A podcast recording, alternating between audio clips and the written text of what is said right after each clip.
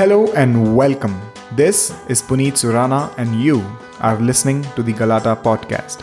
Galata is a word from the Indian language Kannada that means the noise caused by a ruckus. This podcast is about starting up while we are still in college, testing ideas, creating a team, building something worthwhile and adding value to other people's lives. Join us as we discuss the thrill of earning your first buck, tackling uncertainties, overcoming obstacles, and delighting others. Most of all, the Galata podcast is about seeing, understanding, and implementing so you can deliver on your audacious promise. Today we are joined by somebody who is a graduate from IMT Ghaziabad, one of the very few who has received a 100% scholarship for Harvard Business School's leadership program. He has worked with companies like Sapient, Deloitte, Salesforce, and many more. In parallel, has worked to build startups since his college days. One such that we'll be focusing on in this episode is Dare to Compete. What started as a college blog to list the events that are happening across colleges today has transformed into a platform that over 1 million students use with over 10,000 college events listed. They also conceptualize, market, and execute digital on-ground employer branding, campus engagements for business schools and colleges across the country. Boys and girls, the Galata gang, join me in welcoming the founder and CEO of DareToCompete.com, Ankit Agarwal. Thank you so much, Puneet, for getting me on this podcast. What were the conversations around the dinner table when you were growing up? I have grown in a family of bankers. So mom, dad are bankers, their siblings are bankers. None of my cousins, not even my close family, none of them are in business. So the conversations generally were become engineer, do MBA or... So I was lucky enough that the conversations are not get a government job. But all my family were from that background. But the best thing that happened was that they were open for us to try out new things. So they never said, no, don't get into this, don't get into that. The best thing I would say is that I've never been forced to get into IIT. Though I was given a direction that become an engineer, but I've never been told to get into an IIT, not even tuitions, FITSI and everything. I think they understood me and I understood them. So during my engineering, I was given a scholarship to go to Australia. The tuition fee was off, but then again, the stay, the travel needs to be taken care of. And this is about a decade, more than a decade back, right? They're spending about 1.5 to 2 lakhs from a banker's family. And I was pushing them. They said no, but eventually they agreed and I went there. Retrospectively, I think that gave me some exposure, but I don't think it gave me anything which I value right now, very frankly. I mean, it was... I think that's with the whole engineering. Yeah. So, but then they said no once, twice, but overall they agreed to that, okay, I mean, if you want to go try it out, I mean, be our guest, we are happy to invest as such. So that's one. The second was during my MBA, they did allow me to opt out of my summers. So basically the point was that because I was opting out of summers, I still had a chance for the placement. So my dad told me that because it's summer, I think it's okay for you to try out different things till the time you are very, very convinced that the idea that you're working on is earning and is moving forward. You don't opt out of the final placements. So it's like a mixed bag. So it's a risk, but a calculated risk in terms of opting out of 50% of the placements, but many people still being a banker. Yeah. Was Dare to Compete your first project after doing the MBA? The first core project that I worked, which I thought that it's my entrepreneurial venture, though it didn't stick around for more than I think 6 weeks or so. But back then there was nothing called as entrepreneurship. I mean, see, it's an idea. So it's not entrepreneurship, it's an idea. So why I wanted to do an MBA at that point in time was not to get a better job. I was happy what I was getting at Sapient after engineering. I was happy working as an engineer.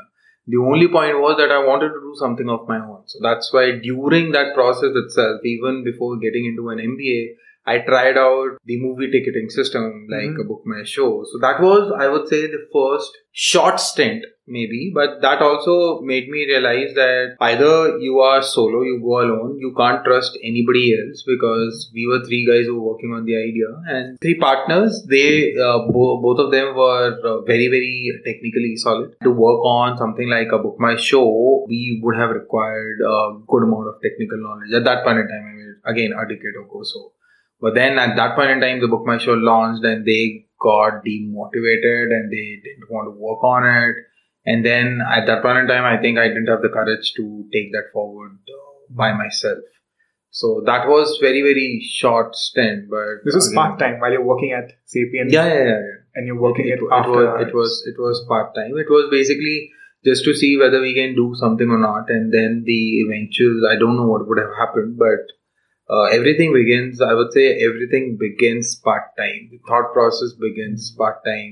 I have not had a person who was sitting at home and only thinking about ideas for his next venture. That generally happens when you have a successful venture, you sort of sell it out and now you can't do a job, then you basically think through a new venture that you want to get into. Whomever I've met, right, either during their studies, they've got those ideas, or during their earlier employment as employees, they've got an idea and then they would have quit once they got, let's say, a business plan in place. I think that's a key takeaway for all learners here who want to push starting up way beyond college, or after they hit their 30s, they get that sum of money ready. It's very critical that you do not delay it, because when you delay an idea, it loses the fire, it loses the ambition and the passion that you need. So start it part-time if you can, after college, which we'll be talking about, or after your working hours. What happened after Book My Show? How did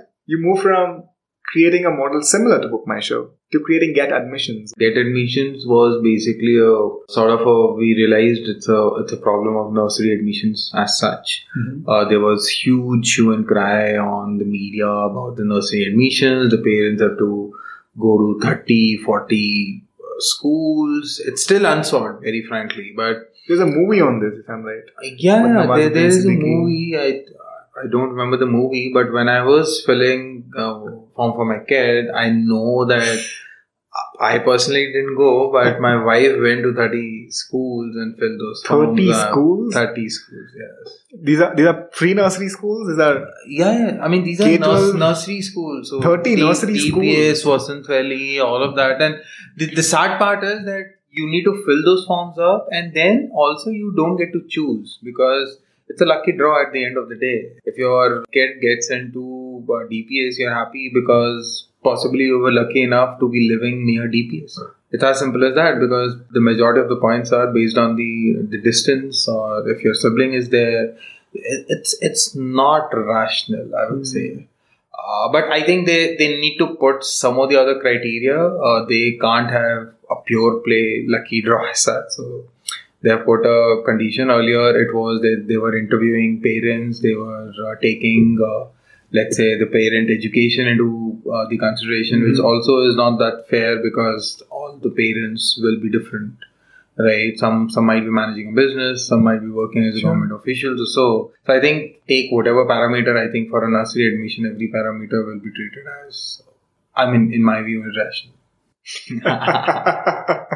God, that kind of competition for nursery admissions. I was shocked when I watched the movie, but I did not know there was reality to it. So that's precisely why we sort of started off with Get Admissions. But then we realized that nursery, the schools don't want to come onto one page. The colleges also don't want to come to one page. I don't know what was it. The personal feeling that me and my partner got was that, one, I think there is some sort of sense of, I would say, black money prevailing as well, because many of the forms that you fill up don't even get into the bank accounts that we realized with one of the clients. I'm not generalizing it. It might be very, very specific to one or the couple of schools that we approached or the colleges that we approached. But majorly everybody wants the students to be in the colleges rather than applying. So they were happy to pay us some amount if we get a student to that college rather than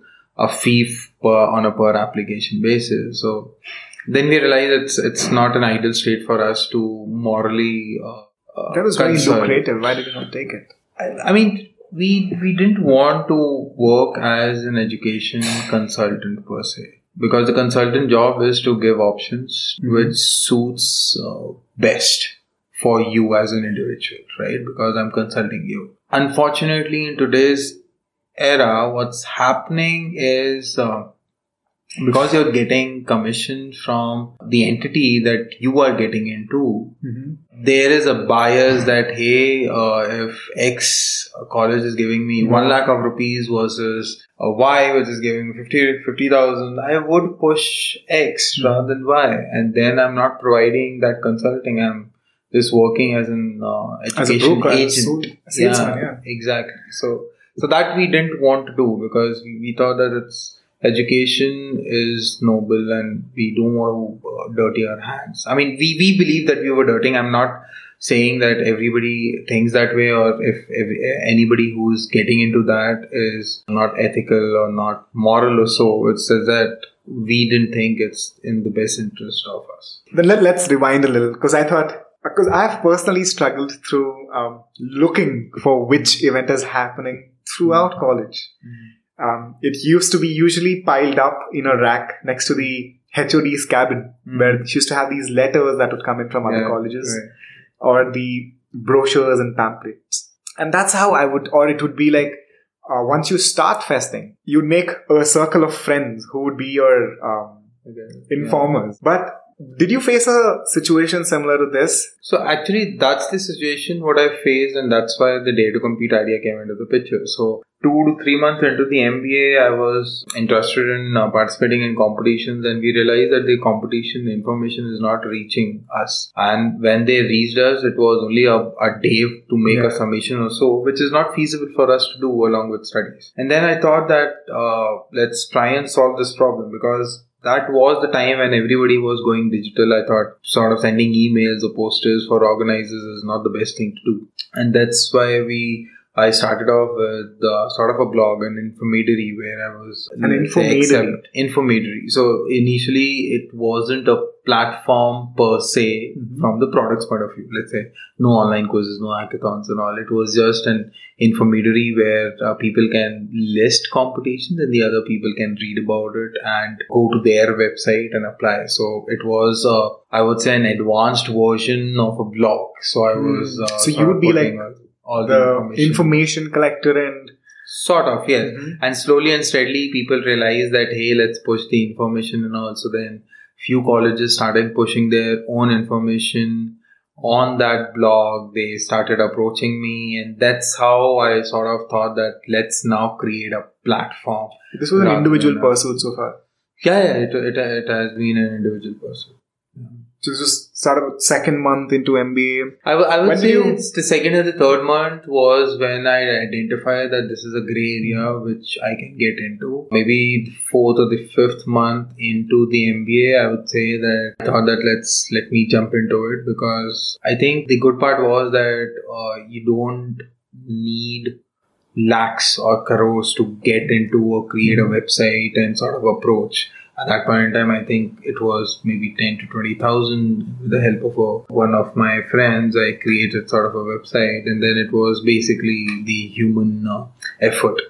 It's a notional cost, so we don't pay heed to the amount of work that we're doing. Very frankly, we say that it's a zero cost, but nonetheless, it's a notional cost. So I'll tell you what. So I opted out of my summers. Right? In summers, I would have earned something, correct? Yeah. And I was sort of spending a significant income. Yeah, and I was spending on my, let's say, venture, maybe 10,000, 20,000, 30,000, whatever that amount is, right? So let's say if I would have earned 50,000, I'm spending 30,000, right? So the notional thing that tells me is that 80,000 have gone out of my pocket. not that. It's more like the trade-off that you have learned. Yeah, I mean, what I say is that every entrepreneur makes this mistake of telling that, hey, we started off with zero money or zero investments, but I think the reality is that none of us consider the notional loss that we have, the opportunity cost yeah, that we do, and that's a major cost that we go with. Tell me about where you were when you first saw the impact that this blog or info directory was creating. It was when I started reaching out to, I think, all the 6 IIMs. That was my head thing, because if I could convert the IIMs, I'll be able to convert the other B schools. Mm-hmm. That's how the trigger happens. I was able to convert 3 of them in a matter of about 3 to 4 weeks. I was lucky enough to do that. And then I thought that if I'm able to convert them, then I think I have idea in place. So there is a problem to be solved.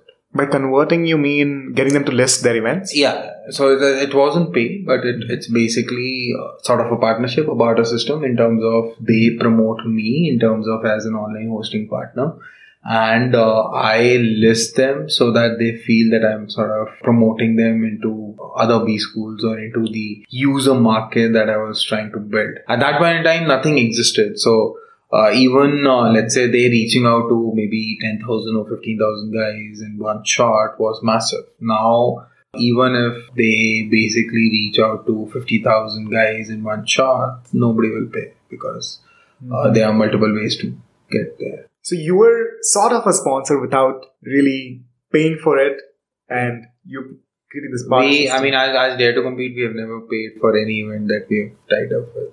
We have actually taken money. If you're taking money for event promotions, why should we pay? But that's now, Ankit. It's been 10 years now? Yeah. I think this is your 10th year. I would say, very frankly, on and off. So earlier it was part-time. I personally believe that Dare to Compete only grew in last 3.5 years, when I went full-time into it and when the team was created. So I still believe that the foundation was laid out about 9 years back, but the real growth only happened in the last 3 years. You remind me of the China bamboo tree story, which is pretty common, but I'm amazed to see it in reality. Mm-hmm. Let's go back to the point where you're trying to lay the foundation. So now that you got all the IIMs on board, what did you do next? So students can get an idea. So then I think there were 2 trigger points for Dare to Compete. Okay, one was that when everybody was doing competitions, they had everybody wanted to have a preliminary round to shortlist students from, let's say, 1,000 to 100, and they were doing PDF quizzes or so. So then the platform actually came into the picture, wherein the online quizzing bit was created on Dare to Compete, so that not only the listing, they can open up registrations and they can do online quizzing on Dare to Compete itself rather than PDF. So it's more stickiness, more time spent by every person, or more services that I can sell. One that actually, so that gave us a growth of close to, I think, if I remember, about 7x. So the base was less. So when we got, I think, 5 partners in the first year, we grew to about 35 to 40 partners in the next year itself. By partners, you mean colleges? Colleges, right? Okay. Yes. So who partnered with us exclusive? So not to any other platform as such, only because we were offering that. The online quizzing, the listing, the marketing, and the registrations. At that point in time, we thought that it needs to be exclusive, or it needs to be a paid engagement. Because I started thinking of making some bits of revenue, because eventually we want to grow. If the costs are growing, then you also need to think through. The actual growth that started happening was for Dare to Compete was when we opened up registrations along with listings free of cost. So we said that, hey, you don't have to be our exclusive partner. Just list and open up registrations free of cost. We'll only charge you for the online course. At that point in time, we converted,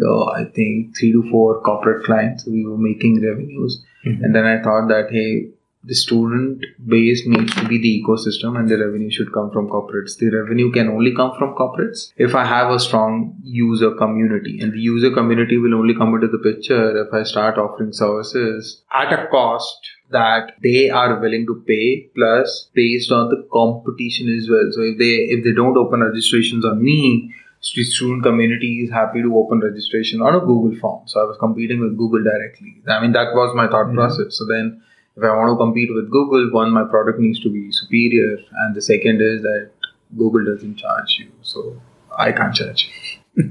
Give me this clarity, because you've created a business model around something which doesn't exist. Mm-hmm. So how did you create the business model? Do you have some mentor supporting you? It's pivoting. I mean, very frankly, I didn't have a clear business model on day one. Sure. I even didn't have a clear business model, very frankly.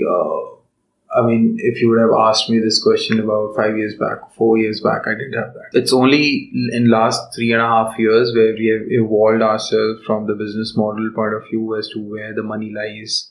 How did you get that insight? So the insight was when our partners, our corporates started approaching us in terms of, hey, we like this service, but this is what we are doing. And it was a conversation that we were having. So, hey, I want to do this big property. I don't know where to start and all. Do you think you can help us? And then we started thinking through in terms of that, hey, there is an employer branding stuff that people are now realizing that they need to do in campuses.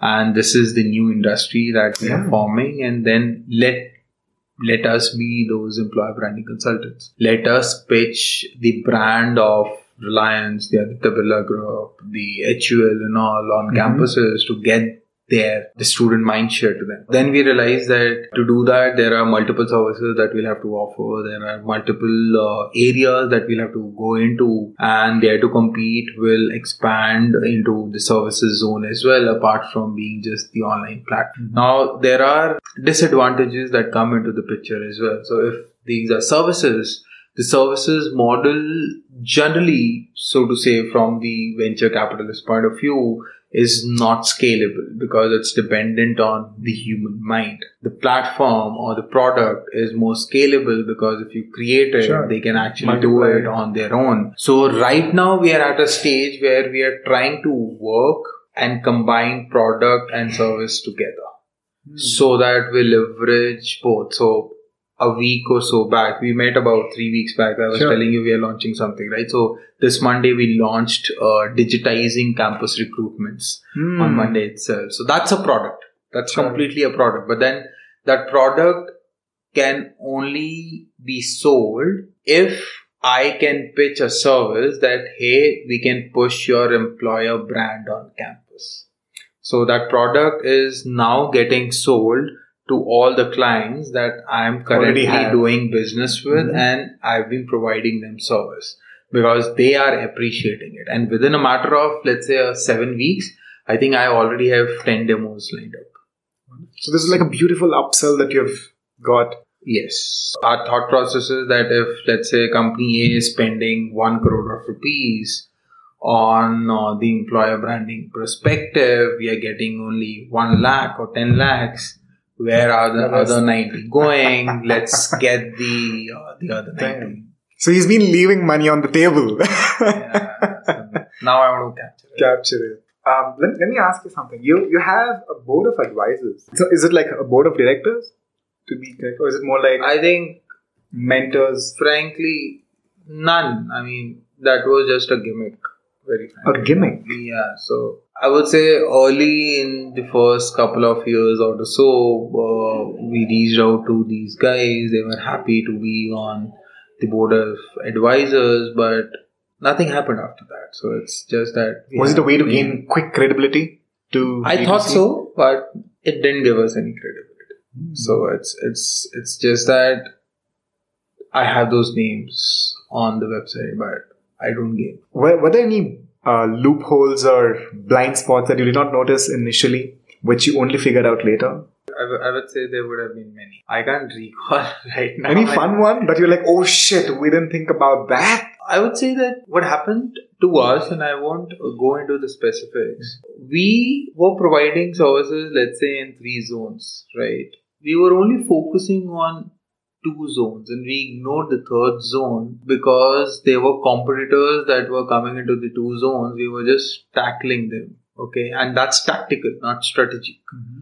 In the 3rd zone where we could have made an impression because we are focusing on the first 2 zones, in a year or so, we got a competitor in the zone 3 as well. So now the revenue is getting split between us and that competitor. Could you give what three zones you're talking about? So the zones for us is, let's say, online quizzing, the online hackathon, sure, the content marketing, the recruitment. So there are multiple zones that we are working with, and end-to-end execution of campus engagement sort of. So we basically started off with one zone, which is campus engagements. We were fighting with a couple of other guys. We made good inroads. But then as a startup, what happens is, especially when you're not funding, you're focusing on certain things and you ignore the others. When you ignore the others, you don't realize that if you're not focusing on them, and right now, if there are no competitors, you might be creating new competitors, because if you have identified that as a zone, that means that there is a business model to it.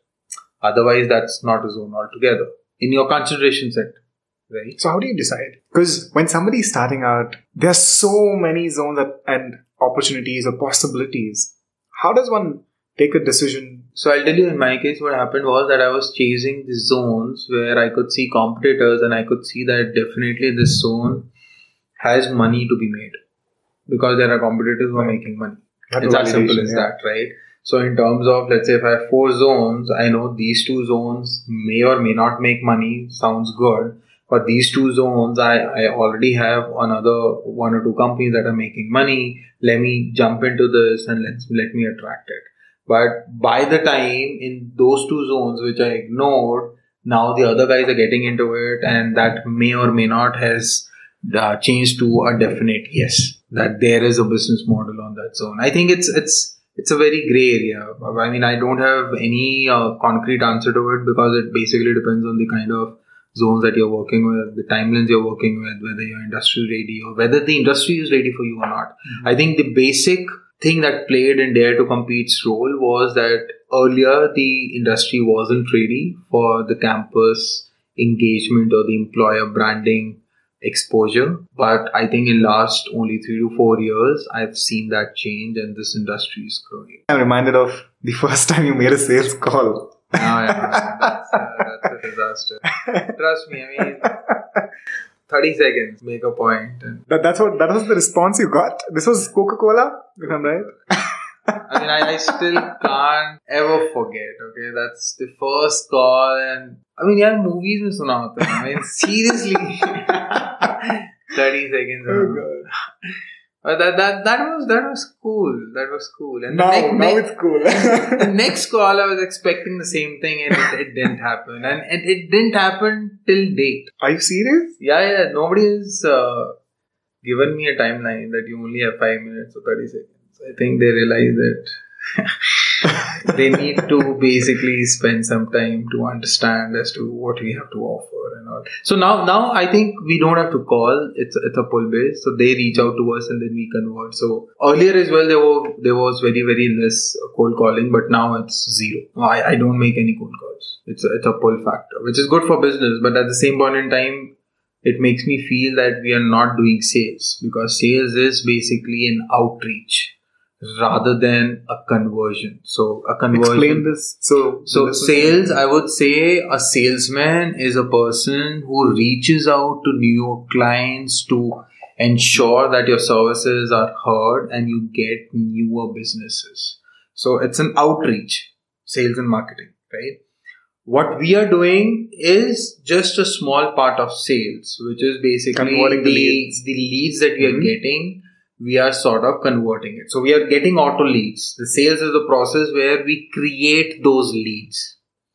So I'm just saying that we are not doing 100% sales. We are possibly doing 50% sales, only because our brand right now is stronger in the area that we are operating. You interact with so many students across the country. Mm. What do you think they're not focusing on when it comes to startups and entrepreneurship? I think it's just lack of exposure, or it's too much exposure. Either ways, you are not gaining or you're not moving in the right direction. I'll explain it. So lack of exposure is that you don't know what you don't know. Okay? You are not aware of the different opportunities that exist. You don't know what's best suited for you. And I'm not saying that it will happen on day one, but I've seen students not even making efforts to know more things, to know more opportunities, to explore more opportunities. So that's one element. Okay. The second thing is, sometimes you just think through a couple of stories that you've heard about and you only think through them. Mm-hmm. So let's say if you only think through, hey, Bansals were able to create Flipkart, Myntra and all, I'm a Bansal, let me create something of my own or so. I mean, that mindset, I mean, this is, I think this is a very, very bad example. I would say that the possibilities are, let's say, if you're able to convert one of the Premier B schools, right? You get into that mindset, hey, I'm the best.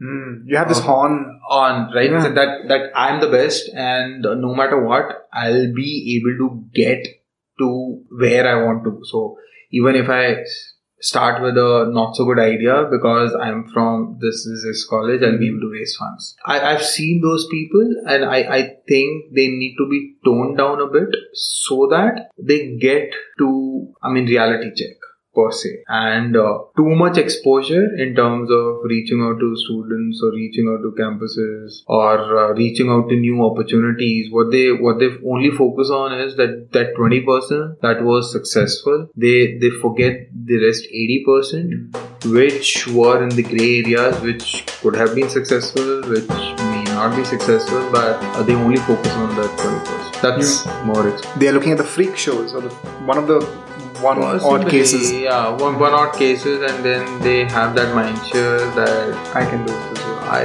it as well. But there's nothing wrong in that. I mean, sometimes I also feel that I'm not very, very different from these guys, but I feel that sometimes, not always. If you feel it always, then it's a problem. Then you're buying your own bullshit. Yeah. To put it bluntly. But one reason why I've got Ankit on the show is because I've seen the impact Dare to Compete has made personally in my life and in so many other people's lives. I can tell you of stories where, including me, we've only fasted using all the listings, made a little capital, got the right feedback, and have started off on our own. How do you feel when you hear success stories like these and the impact that you've created? I mean, I feel proud, very frankly, in terms of that Dare to Compete has been able to impact lives of certain people. I mean, we hear stories of other companies making those impacts at different levels, at different scales. So if you are able to, let's say, get that impact at a scale where we are impacting about 10 kids or 20 kids, not directly, but indirectly, they're gaining from our services, and we are helping them create newer business models or so. I mean, it makes me proud. I'm super grateful for that to you. Any ways in which the listeners can reach out to you? My email ID is ankit@DareToCompete.com. If you have any questions or so, I'm happy to sort of answer you. You can. I'm pretty responsive to the emails. Thank you so much, Puneet, for getting me on this podcast. I hope I was a value add to your users. Thank you, Ankit. On that note, go check out DareToCompete.com if you still haven't, and yes, go make some galata.